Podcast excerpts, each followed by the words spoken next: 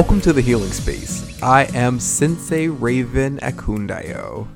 Right now, we're going to continue our week long journey of healing through bipolar disorder. Misfits, please believe me when I tell you there is only one Shameeka Smalling, and I greatly appreciate her coming forward to share her story. This sister is a force of nature, as you'll be able to see during my interview.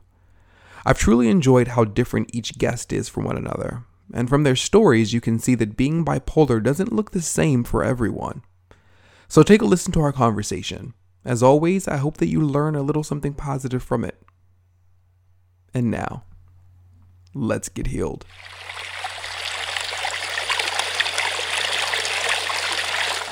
So, uh, do you have bipolar 1 or 2 disorder?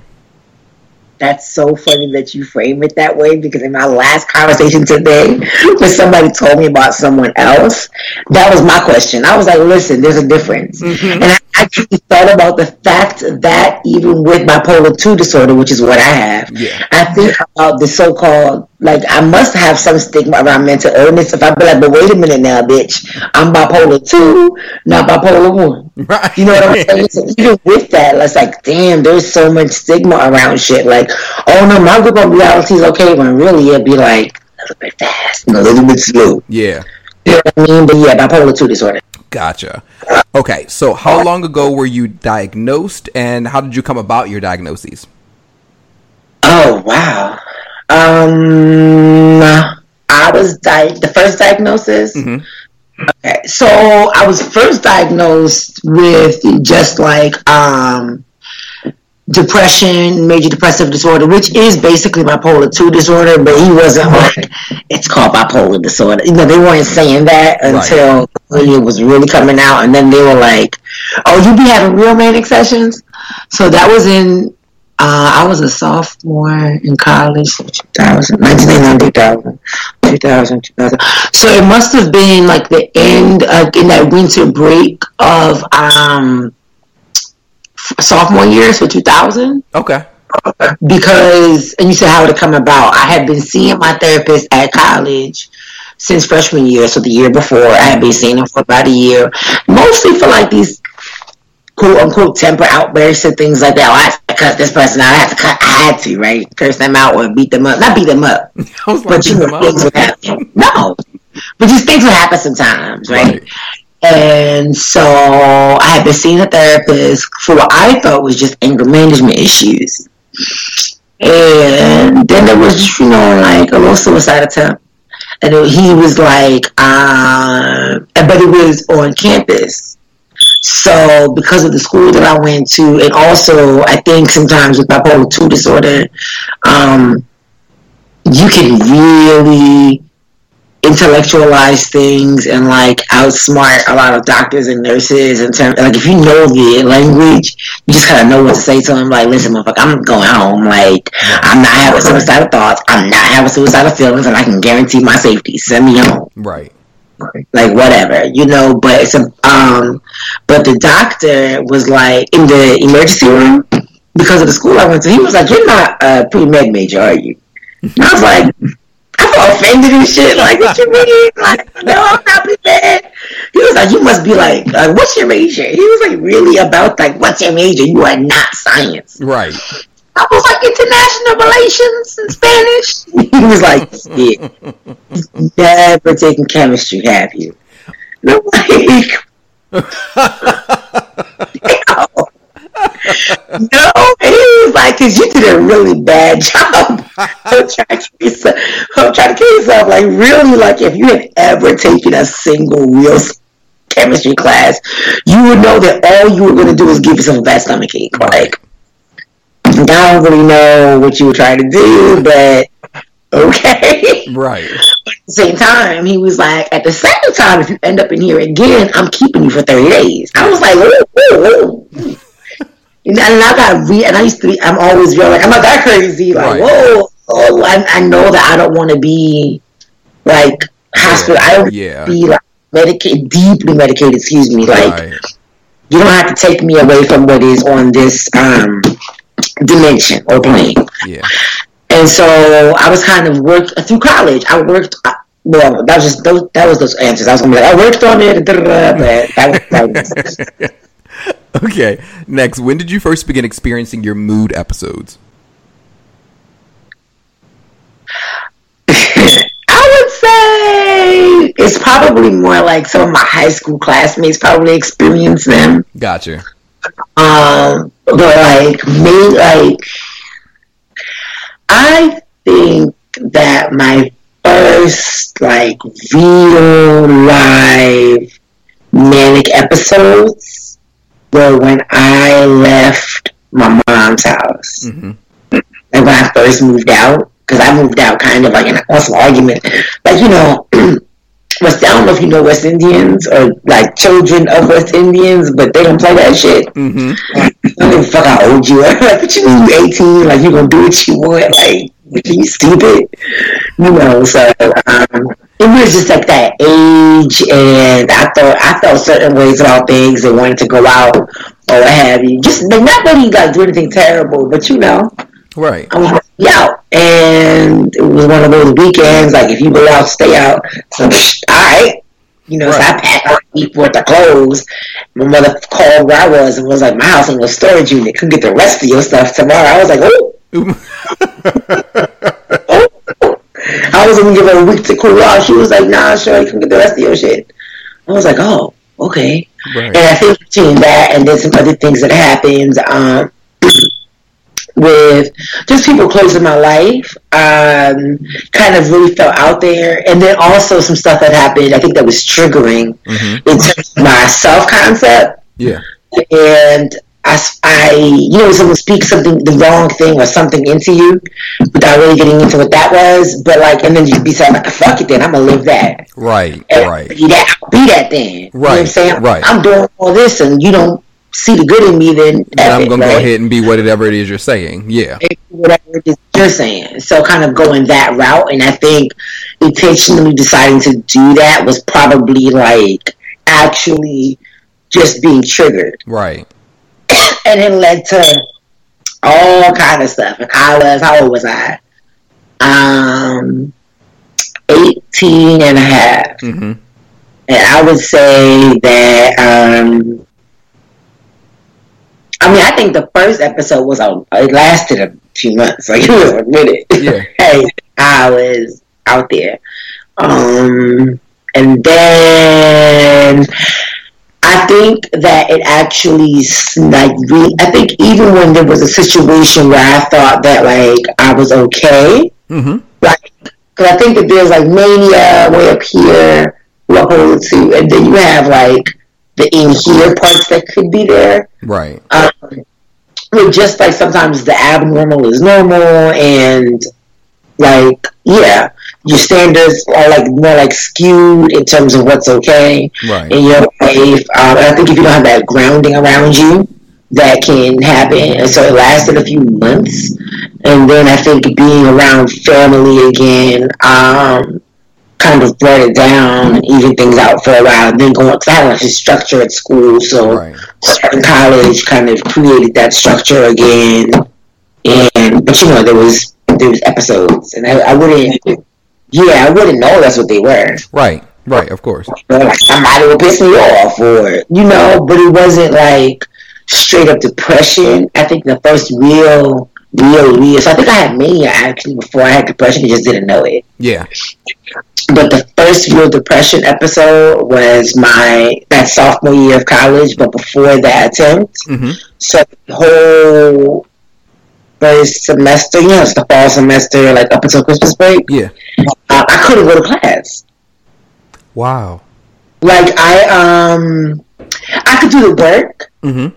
but I could not like and I didn't see it as I could not go to class. Right. But I was like, I was not going to anybody's class. Right.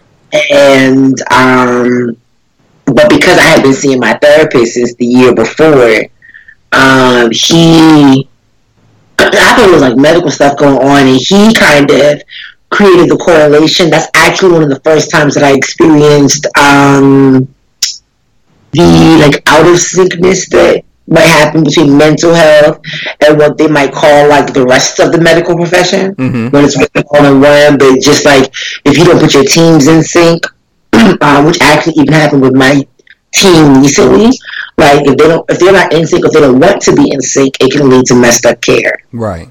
Um, that's the quality of care for the patient because they're looking for a medical cause of something that is really a mental health issue that is presenting as physical problems. Right.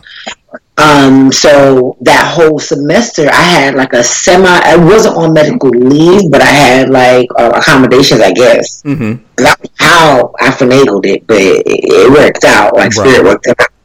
And like um, the school was really accommodating and was like, okay, so they kind of altered like the not the rubric, but like we can't give you participation, so you can't ace this class. Like, but you will make sure you can get your B's, B pluses, whatever. If you do all of the assignments by this date, you some completes and things like that. Right. But it didn't work when you go to class.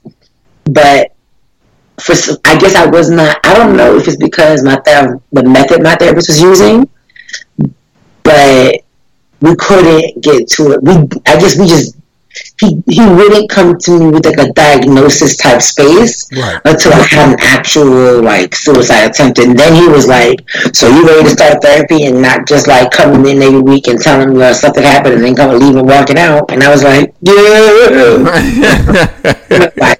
so I had these different episodes that were outside of like school. Yeah semester time, that structure thing, that was so very different how they presented.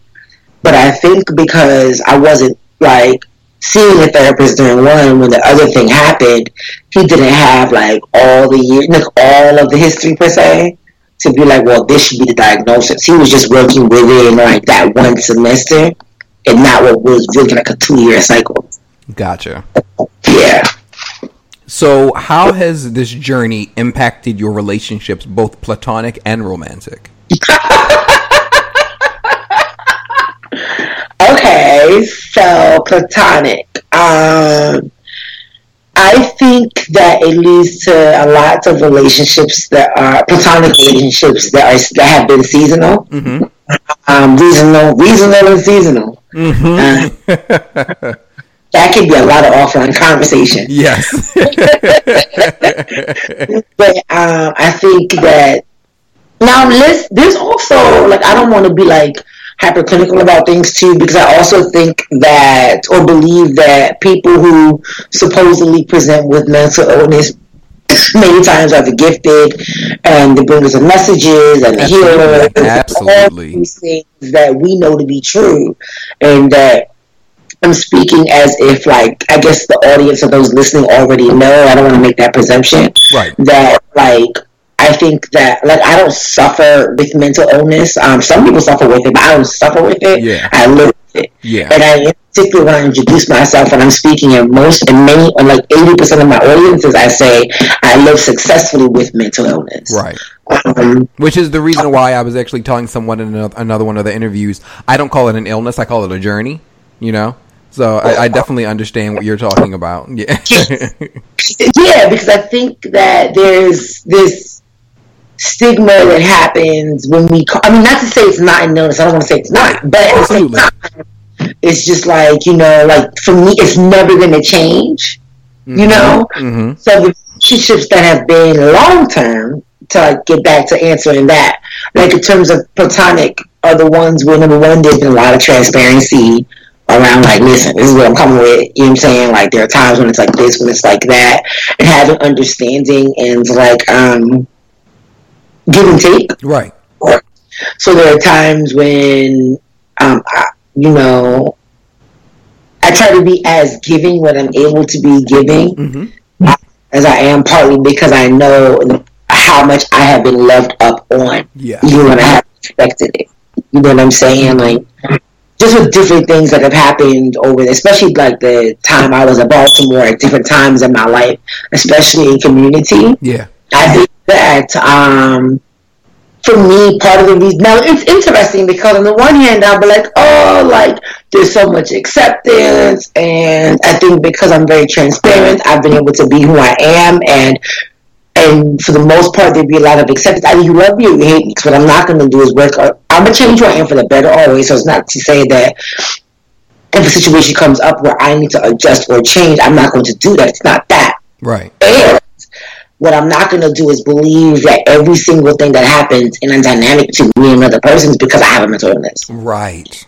I've had folks try to do that. And I'll be like, listen, ho, like, we ain't going, we not finna do all that. Like, yeah. you know what I'm saying? I overstand, understand whatever so-called woke, conscious, awake language, you know what I'm saying, all the foes want to do about, like, around certain things, you know what I'm saying? But, like, I'm not always say I'm doing, I always do my work. Yeah. Because if I always was doing my work, I would already be a yoga instructor and a bunch of other things. I think that the relationships where folks have coming on or I've coming on. Yeah. You know what I'm saying? Um, sometimes that's a factor. Right. There's a factor. I've acted an ass, like, you know what I'm saying? And they think, oh, she's just drunk. And it's like, well, I'm drunk because I'm manic. So there's like other stuff going on, which, you know, weeks later I may analyze and I'm all like better. Right. okay, that's what that was you know so there have been those moments um, many times when those if in those situations if it needed if it needs to if it needed healing it was healed. Right. And sometimes it was really like actually you need to show your ugly because you weren't seeing your ugly. Right. And sometimes some, i was just being ugly like whatever. Yeah. like we're not all these pretty people. We're pretty spirits on this plane. Um, and then in my um, like relationship relationships and of those sort, I would say um, it definitely has presented a challenges um, in those relationships that were more long term. For the most part, I could think of one situation in particular where um, I think just because of the dynamic, it wasn't um, as much of a challenge. But I think in that relationship or situation, it wasn't um, there was an emotional barrier that was always there. There was like there all kinds of awesomeness, and there was a certain level of like vulnerability that wasn't allowed. So it's it's never going to come out in all of its forms, so to speak. Right. You know, and um, I mean, I, have had a relationship that all the way ended because of it, and well, that's not true either. But I think that the things that came out in conflict um, through that situation, coupled with right, and some other stuff that was going on, just coupled with, I think that some of the stuff that was going on in that particular relationship, like due to the fact that I was someone living with mental illness, like if you have bipolar 2 disorder, one of the symptoms is um, like harping on something and lingering on something and not being able to let like a particular conflict or situation go. It could be a little thing, but like, like, fuck, like just not letting it go where other people think you're just being a bitch and you don't realize that like you might need to, you know, smoke a drink, buy a glass of wine do it down, do it upside up, you know, do it upside down against the wall, a handstand. Yeah. Or a handstand. Um, I did a lot of that, like in social justice work, to help maintain the platonic relationships. Mm-hmm. Um, so when I am working extremely actively, um, at, I don't want to call it being, I guess being okay, or at homeostasis, when I'm working actively at maintaining homeostasis and at the type of activism there's different definitions of activism, and one of them is just the state of being active. Um, and so there's a type of activism called subtle activism, and I believe a part of it is just like living your life as if it is worship, like the small things that you're doing and the everyday, like having this interview is like a form of like fellowship and worship and just being that attentive about things. When I'm being that person, then right. it's a lot more okay. Yeah. In those situations, also, I realize that I end up showing up a lot more as a quote unquote healer space. Um, and if I am not working at balance, it will tip. Gotcha. You know what I mean? So I think that um, I did get a meme the other day, though. I actually showed it to you. He sent me a meme that was like, "Oh, when you love her, but she's weird." Okay, so, so wait a minute, wait a minute, wait a minute, because you're in the middle of, of the interview, you're about to show me something. we're we're recording, so no. you gotta show it to me after we're done with the recording. but the misfits can't see it, so it doesn't really matter if you're showing it to me during the recording. I was just looking at the quote, so I can say it properly about like how this affects my relationship. So okay, I'm gonna keep I'm gonna keep asking you questions though, because we can't okay, have like okay. Weird, but you love her, so you just sit there and let her be weird. So I think it's like if you really accept somebody, yeah, then you know like she crazy. Like, well, yeah, I would call it crazy because I don't believe that's a bad term around it. But when I'm in activist healing spaces, I don't use that terminology because ableism and all that shit. Fine. Yeah. yeah. I'm saying, but I think that in terms of relation, like if you if you understand who I am and I understand who you are, and yep. I'm actively working at it, then it's all right. Absolutely, absolutely. You also have to be able to handle it, though. Yes. I can't. It's a lot. Okay, so the next question: How has it impacted your career, corporate and artistic? Can you finish the question, please? You say? I said, how has it impacted your career, both corporate and artistic? So let's start with corporate. Mm-hmm. So let's just quote things Shameeka has said in corporate America. this is also a list of things not to say in corporate America. or it could be a list of signs that your coworker in corporate America has bipolar 2 disorder. like, listen here. I don't do politics, and I don't. And the only dick that I suck or ass that I kiss is at home. Do you understand that? Wait, wait. You said that at work? yes in very corporate corporate America.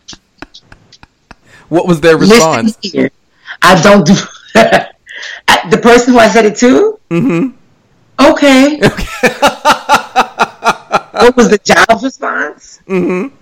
You mean that couple with some other things that happened, or I was gone within a year? Oh. Well, you, that couple things that I said. Well, it was a year, so that's better than. it could have been a matter of weeks. So it's like, okay, at least it was, you know. Okay, so there was a job where on the first day they did a personality like test type thing, yeah. and literally results on the first day basically said that I had signs of bipolar two disorder. Wow. This is like um, bipolar two disorder, and that I would I would do well for a while, like be a shining star, and then it would basically burst in flames, and we would not do well together, me and the organization. Like this is the results. Like this is what happened in the team thing on day one. Wow! Like this is that detailed. It was really like she's gonna like the routine for a while, then it's gonna be this, and then if like some not mission, but moral dis like discrepancy comes up with you all. Oh shit, you're gonna meet her basically. Right. It was a lot of um things that have said or happened when your boss comes to the door and pulls you out of a classroom mm-hmm. and says, "Are you bipolar?" Wow.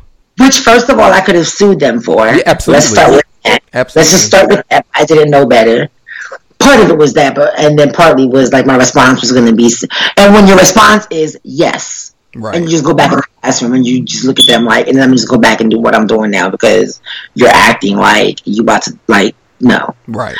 So you don't respond yes. if they ask you that, you tell them to speak to your attorney and you just keep it pushing. Actually, yeah. so if they respond yes, that's fine. Yeah. Right. Uh, so yeah, in corporate America or in um, now in teaching, like there's someone I'm not gonna say her name because even though she's, I mean, she's got like a hundred thousand followers on Instagram, so really, but still, like, right, right. Like, I say your name that you live with mental illness because she might take all her posts down, but she is a teacher who lives successfully with her mental illness and is out there about it. I was a teacher who lived with mine and was out there about it and was like, and nigga, this is why I want to be here. Right. because actually it's not a good profession for people with bipolar 2 disorder. Yeah. And I found that out from my doctor who was like, Why are you teaching? Like, don't you know what stressful jobs there is? Like, I'm about to say you can't teach. You know, so artistic career wise, I don't have an, oh, an artistic career. Um, I guess a healing arts career and an activism arts career and a soap natural skincare arts like you know okay fine right Yeah, yeah. So I think as an uh, I don't what I call it artistic I do I think it's not professional? You know what I'm saying? I think that that's I have that challenge around it because my business is about to be kicking all kinds of corporate ass in the next couple of years. I want to be careful about what spells I'm casting with my words. Um I think in terms of artwork that I've put out there, that I've created, um, mental bipolar two disorder, I'll call it that. I'll just call it what it is, has fueled a lot of work Mm-hmm.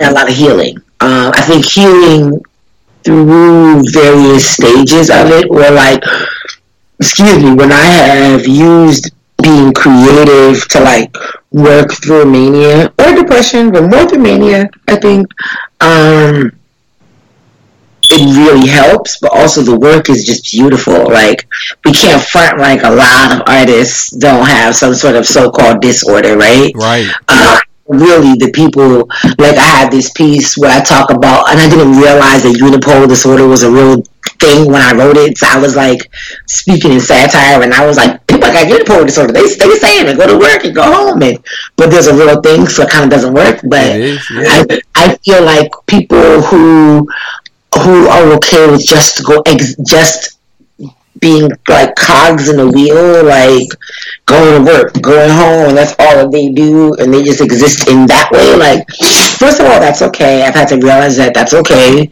People who have jobs, like that's okay, and all of that. But there is something about the fact that like the healers, the artists, the so-called revolutionaries, the ones that create create change and bring about change, are the artists, are the ones that like are on this frequency that sometimes is not at the same frequency as what is happening Yeah. here. And so when we present, um, you can't really present in that way in a corporate setting. Like it does not, it don't work Yeah. because we need like bursts of light and fireworks, and they need Legos Right. and valuable in society, and so are you know fireworks and messages and the stars and the sky and the water. You know what I mean? So it's different and it's all um, relevant, but I feel like it in some ways has helped um, my artistic side as long as I don't want to rein it in, but. Corporate, woo, I think it, I think actually instead of saying, "Oh, I'm not successful in corporate environments," I think corporate environments trigger it Mm.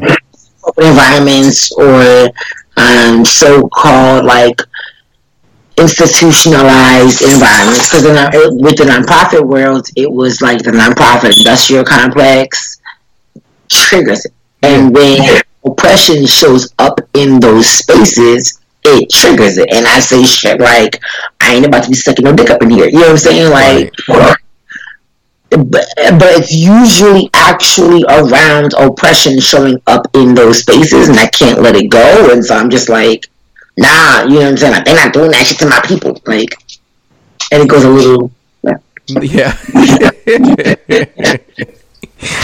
okay, so my next question is what are the major differences that you notice in yourself when you are on and off your medication? Uh, I would say that's based on what medication you speak of. Um, so there are different medications and ways to medicate. So if you speak of Western medication made by pharmaceutical companies, Right. then I would say that when I take those, while I may it, it, it puts me in a place where I can act, um where I can do like routine and I may not feel depression or I may not feel moody. I also gain a lot of weight and feel not myself and feel stifled. So there's that. then there is, I think this is just also about being honest about these conversations because people will do things that they call self-medicating. And I'm like, but if you had to go and get your prescription and get it in the first place, that's not self-medicating. Right. I went to medical school. And also, you know, you could spell self with a lowercase s or high, a lowercase s. Mm, talk. Come on now.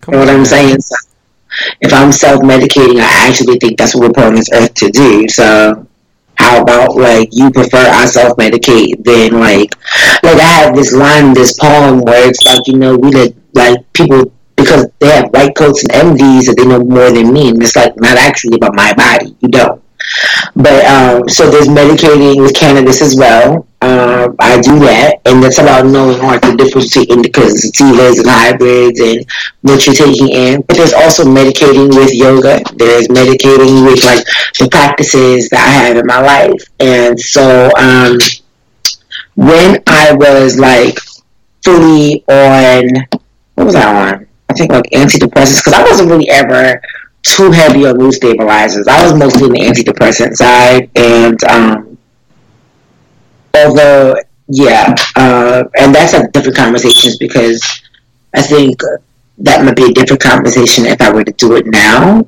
But um, but my therapist and my doctor don't agree right now, so I ain't doing none of it. Right. But I do take like um, a medication, like if I'm having an anxiety attack, mm-hmm. and it helps the attack and it calms it down. Right. And it makes me feel like I wouldn't be taking this shit every day. Like fuck that. Yeah. You know what I'm saying? So um, I think growing up in the eighties, growing up in there, growing up well, spending my adult life rather in Baltimore. Yeah. Like I'm real cognizant of the fact that something that's prescribed to me is also something that's addictive, and that I'm like, I refuse to take that except when it's like a very severe basis. You know what I'm saying? Right. And when I take it, it's like, like literally, I remember I told the flight attendant, I was like, see, this is why I don't want to take this shit. you know what I'm saying? Yeah. And I don't like that feeling. Whereas if I smoke, I'm cool.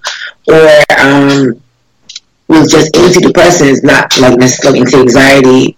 Like, well, that's what I was saying is like I was at a space where my doctor and my whole medical team agreed that I just needed that I was being weaned off and that we were just doing because the lifestyle that I had, was living.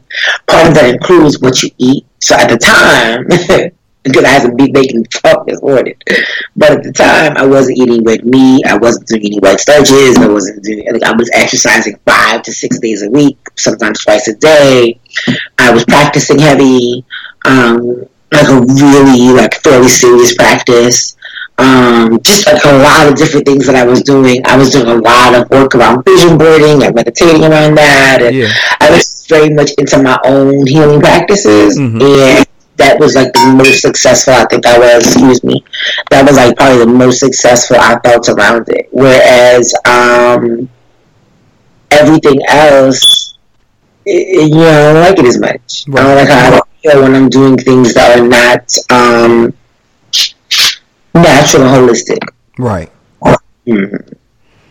Okay, so bipolar disorder can run in families.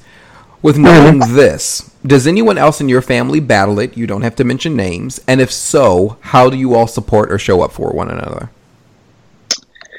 Um, different people have had different situations at different times. Some that were enemy and only episode episodic, like once, right. and some that were more long term. And I think that um, we are a wraparound crew for the most part. Like, um, we not all deal with things in, in the same ways, but if someone's in crisis, then it's a wraparound situation. If they reach out, or if someone else knows and reaches out, um, yeah. Okay. My mother also works in psych in mental health for the last like like thirty years, so I think that has a lot to do with it. Absolutely. Yeah. Yeah, having a brother who lives with special needs has a lot to do with it. So right. yeah. Uh, what does hypomania feel like for you? Do you know when it's happening, and do you fear the decline of mania after? Um, what so what does it mean for me, or do for me? Uh, what does it mean for you? Huh. mean? Like, what does it feel like? You mean? Yeah. So so like when so the the question I asked after that is do you know when it's happening? So it's kind of like in the Okay. in the midst of hypomania, what is the experience? having an like episode. Yeah. So yeah, so when I walked to my therapist office and was like, "Look, uh, I'm here. Right. Go to sleep now." I knew, like, okay, we're a little manic. You know what I'm saying? Um, so sometimes, yeah, usually I know when it's happening. I have been told, um, although I think sometimes you have to be careful with. I think still use your own discernment when you take in someone else's judgment around your mental state, right? Everything is with a grain of salt, and everything is like fish. You know what I'm saying? You um, eat the flesh, spit out the bones. Mhm. So be careful with that. Okay, so um, like racing thoughts, um, feel like ADHD, not always ADHD, sometimes hyper focused on a project. So I remember one time um, I made something like 30, 40 pieces of artwork in like 24, 48 hours. Mm-hmm. Like, and it was my whole apartment. Wow. It was on the floor, like all throughout my whole apartment. And I did it in a couple days.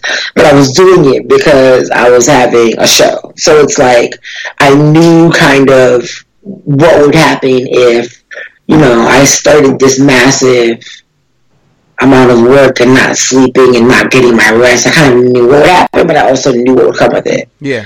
So I that one I think not only did I know it, but I probably felt it coming on and supported it. Right. Um, but that was around the creative process. I think that um, sometimes it shows up other ways, like just like temper or um, um, not jumpiness, but um, you know what I mean, like Yeah. just not jumpy, afraid jumpy, basically. Right. Right. But the other kind of jumpy. Right. Um, so quicker to, to conflict potentially. Um, there used to be when I was younger, when I was when I was first presenting, there used to be a lot of like loss of inhibition Mm-hmm. and recklessness. Um, probably some over drinking. Mm-hmm. Um, and do I know when it when it is? When I was younger, hell no. Right. It's just like you know, like oh, that's just you know where it is. Um, older, yeah, you more can be like, okay, this is what's happening now, and um, that doesn't always mean that in you know like it based on how deep your practice is, I guess. Um, what you can do about that in the moment. Yeah. Yeah. Yeah. Okay. And my last question for you is when it Mhm. comes to healing, what does healing for you look like on a daily basis?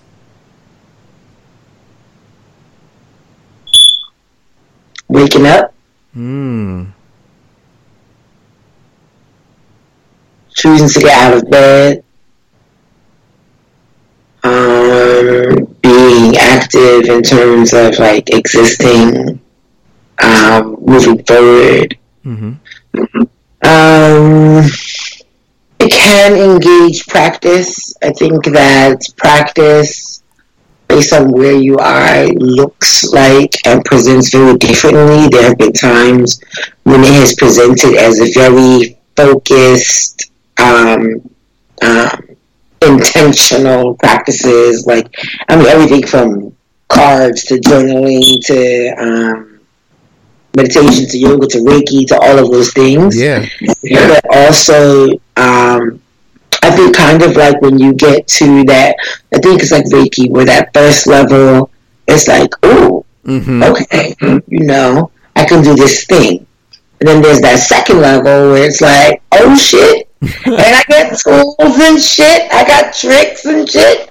You know what I'm saying? So now it's like you're doing all these hand symbols and tools and everything, and then at the third level, I think it's like, okay, you can go back to just one symbol and intention, but really, like, I think, especially when you're focusing on it as a teacher, of the practice. It's yeah. like it's really just your intention. I don't really have to do anything in the beginning. I really don't have to do anything in the end. I don't have to do all these special prayers and um, symbols and things to the room and things to you and things I gotta wear and things I gotta put on and rituals I gotta go through. I don't have to. All of those things help and support, but they're all they all could just be placebos mm-hmm. that, that that ignite my intention. You know what I'm saying? So it's like if my intention in like the breath that I'm taking, the moves that I'm making, the food. Like this morning, I woke up and I think my breakfast, like the, the way I made my breakfast, was healing for me. It was intentional. Um, I chose to have my little mini pot of coffee. I chose to have waffles and beef bacon and salad from yesterday, and some strawberries and some plantains. It was good as breakfast. Yeah. but, but just the act of doing it, like my view is a water and bridge. Like, so I chose to sit here at this spot and do that and and be real simple, you know, mm-hmm. and see if I can get myself out the house but follow my spirit. Yeah. Yeah. And it led me to being here in the perfect spot with the lighting and everything for this interview. But I didn't wake up like I'm in my healing practice. I woke up like I feel good and I want to feel good and I want to do the things that support me feeling good. Right. You know? So yeah. Hmm. Thank you so much for taking. I also think it's getting over. I think it's also about getting over shit. Okay. And I don't mean. I don't mean that if a person, because I don't know what someone else's journey is, so I can't tell some. I think that's for me. Right. I can't speak to someone else's journey. I, I have a family member who refuses to forgive somebody else who is like, listen, to the day I die, if it means I'm going to hell and I believe in hell, like I don't care, I'm happy to hate them. That's healing to them though. Mm-hmm. They, that makes them feel whole, which is what it means to be healed, supposedly, right? Is to mm-hmm. be spiritually whole. They feel whole with that. Why? Who am I to spend my energy trying to take away from them. I can show them through my existence what I have going on for me. Right. What it means, and for me, it means I can't hold on to that stuff. It means I, I don't have to engage in those that do that mean me harm. That's stupid. Right it doesn't make sense because that's not for your highest good. But for me, healing is also about forgiveness and getting over it, like this tattoo that I got. And I know that's true because I was in a car accident and having a major anxiety attack after the accident. And looking at the tattoo gave me the like straight in that moment breath of like, whew, I can calm down now. Like this is just a moment in time. So. Hmm. All right. Well, thank you so much for taking the time to share your story, for sharing your journey with the Misfits. I know that somebody who's listening to this was healed from this conversation. You can be absolutely sure of that. So thank you. Thank you. I was all over the place, but I hope it makes sense. It listen, it, that's what I'm saying. It's gonna make sense to somebody. it's gonna be somebody who's gonna be like, "That's me. That's me in that interview right now, for real." Thank, Thank you, you for having me. I really, really, truly appreciate it. Thank you very much. Absolutely. And thank you for what you're doing with the podcast and with this work. You have been, I think I have been watching you through social media. I saw you in person. It wasn't really social media. Well, like when you were having your events, that was more in person. Mm-hmm. But just through, you know, through social circles, but really your growth through these various journeys and these um, iterations of Sensei Raven Ekundayo, um, certified life coach, and teacher, yoga instructor. Um, it's just a really good thing to watch. I like it. Thank you. Mm-hmm. Oh, thank you. All right, Misfits, we'll be right back.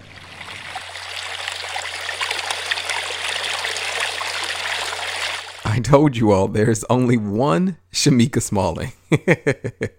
I love that sister. She's so unapologetically herself. So here's the deal. I'd like to thank you all for listening. The final episode in this week long series premieres this coming Monday, so I hope you all will come back to listen to that. So please make sure to listen to past episodes featuring Jarrell Elgood and Toshiba Martin, as well as our initial episode on the topic with myself and BHW from earlier in the week. Until next time, Misfits, know that I love you. Namaste.